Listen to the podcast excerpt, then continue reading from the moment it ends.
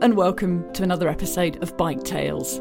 For most people, their first bicycle is a watershed moment, providing them with the first taste of freedom and independence.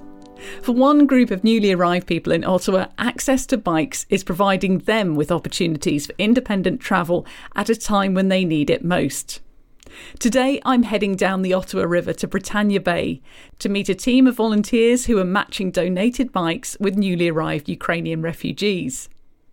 It's a sunny spring day, and the multi use pathways are buzzing with all types of cyclists, from families to road bikers, hesitant kids, and seniors. Joining this busy artery of people is a great way to experience the city and a great way to get from A to B. And unlike travelling by car, with a few willing people and donations, access to it can be made available instantly with minimal running costs and no paperwork. So we got, you know, big beach cruisers and mountain bikes and all kinds of children's bikes and we've got three volunteer mechanics here. So this is Michael and David and Tom's over there with his daughter.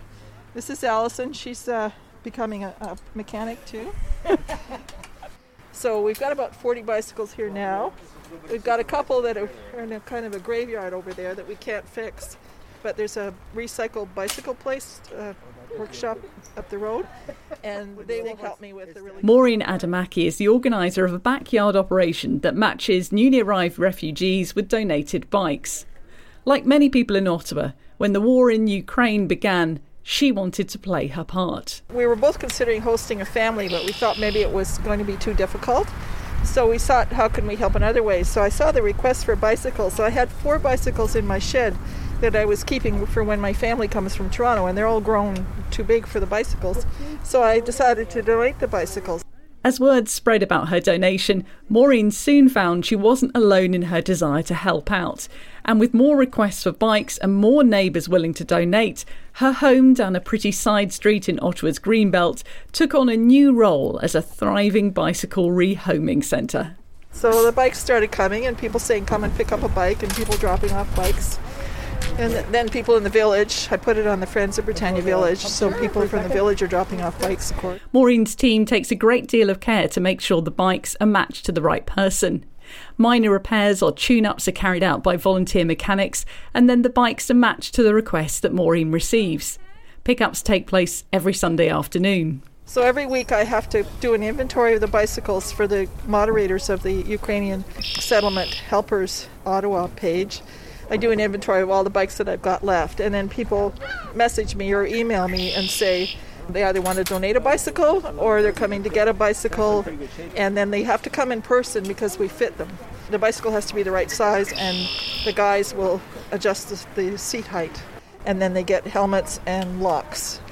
Maureen admits that when she first donated the bikes from her shed, she was thinking mainly of entertainment for the kids who were new to the city, but she soon realised bikes were the key to freedom for the adults too. At the beginning, I thought it would be fun for the children because they're something take their mind off uh, what they've done. But um, it's all the adults coming because they don't have a car and they don't have a driver's license. They're staying with host families, but they're getting tired of asking the host family, drive me to the doctor's, drive me to the grocery, drive me to this and that. So they can come here, they can get bikes. Some of them have even got saddle bikes here to make it really useful and then they're uh, happy they've got their independence. And then they, they've got all of Ottawa's hundreds of kilometres of bicycle paths in Ottawa and Gatineau, so it's fun too. Outside Maureen's house, there's a sign on the gate welcoming people in Ukrainian and English. And a flag that combines the Canadian maple leaf and the Ukrainian blue and yellow is hanging across her porch. A steady flow of people is coming in and out through the gates. They arrive looking first hesitant, but leave beaming, wheeling a bike to their host family's car. Although men between the ages of 18 and 60 aren't allowed to leave Ukraine, there's still a demand and a shortage of donations for men's bikes, particularly 26 and 28 inch, as teenagers and older men are arriving in Canada needing transport. We had a boy come 17, I think he came alone. And he was tall, and he said, Did you have a bike for a tall person? And this man gave me a brand new beautiful British Racing Green bicycle, never been used. So he found that bike. He loves that bike. He gets on the bike and he goes biking for hours on the paths all right away. And he's got a part-time job at Loblaws, so he's going to ride his bike to work. So he's happy. There was another senior lady who came, and she was crying the whole time she was here because she couldn't believe somebody would give her a free bike. So she got a bike, and then she came back with her husband today, and he got a bike. And of course, there are many women who want to be able to ride in their new city too. Another girl came in her 20s. She had to leave her husband and her mother and her new bicycle behind, but uh, she brought her helmet from Kiev. She got a really beautiful bike from a friend of mine, and she's riding it everywhere all the time. She's so excited about it because she's looking for work, and her husband is not working in Ukraine. He's a builder, but the economy's a mess. So she's looking for a job here and she's got her bike to get around. At Maureen's house, they refer to the Ukrainians as guests, and the Canadian families they have been placed with as hosts. Out on the quiet road in front of Maureen's house, her volunteers, who she calls Sherpas, are matching the guests with bikes that fit their size and getting them to try them out by cycling up and down the road. Alison Newler has helped with many of the bike pairings and has seen firsthand the impact that donations can have. Young teenage guys just about in tears. That's pretty powerful. it was a joy to see, you know, because the one word we had in common was freedom. It gives that bit of freedom to get going and just to be a little more independent. I've lived in Ottawa many years and I cycle a lot and I enjoy it so much, and to me, it is freedom. Across from me, a couple are working out how to fit a child's bike into the back of the sedan they arrived in. A volunteer makes suggestions. They try it one way, then another until it fits. Ukrainian guest Anna stands at the side of the road watching her nine year old son Demir make confident loops up and down the tarmac.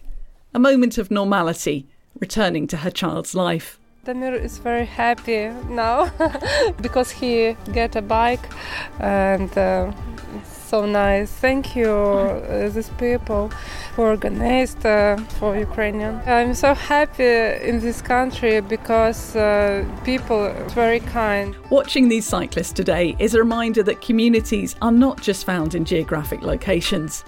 They span continents and join people of different nationalities but shared passions.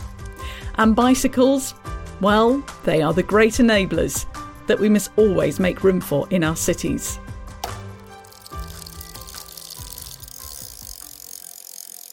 Next time, the power of group cycling, a weekly bike social exploring Ottawa City. People are always kind of surprised to see a group of adults like joyfully riding their bikes down the street. For more information on this episode, check out our show notes and make sure you follow this podcast in your favourite app or by joining our mailing list at storysolutions.net slash biketales. Bike Tales is written, produced and presented by me, Clare Mansell, at storysolutions.net.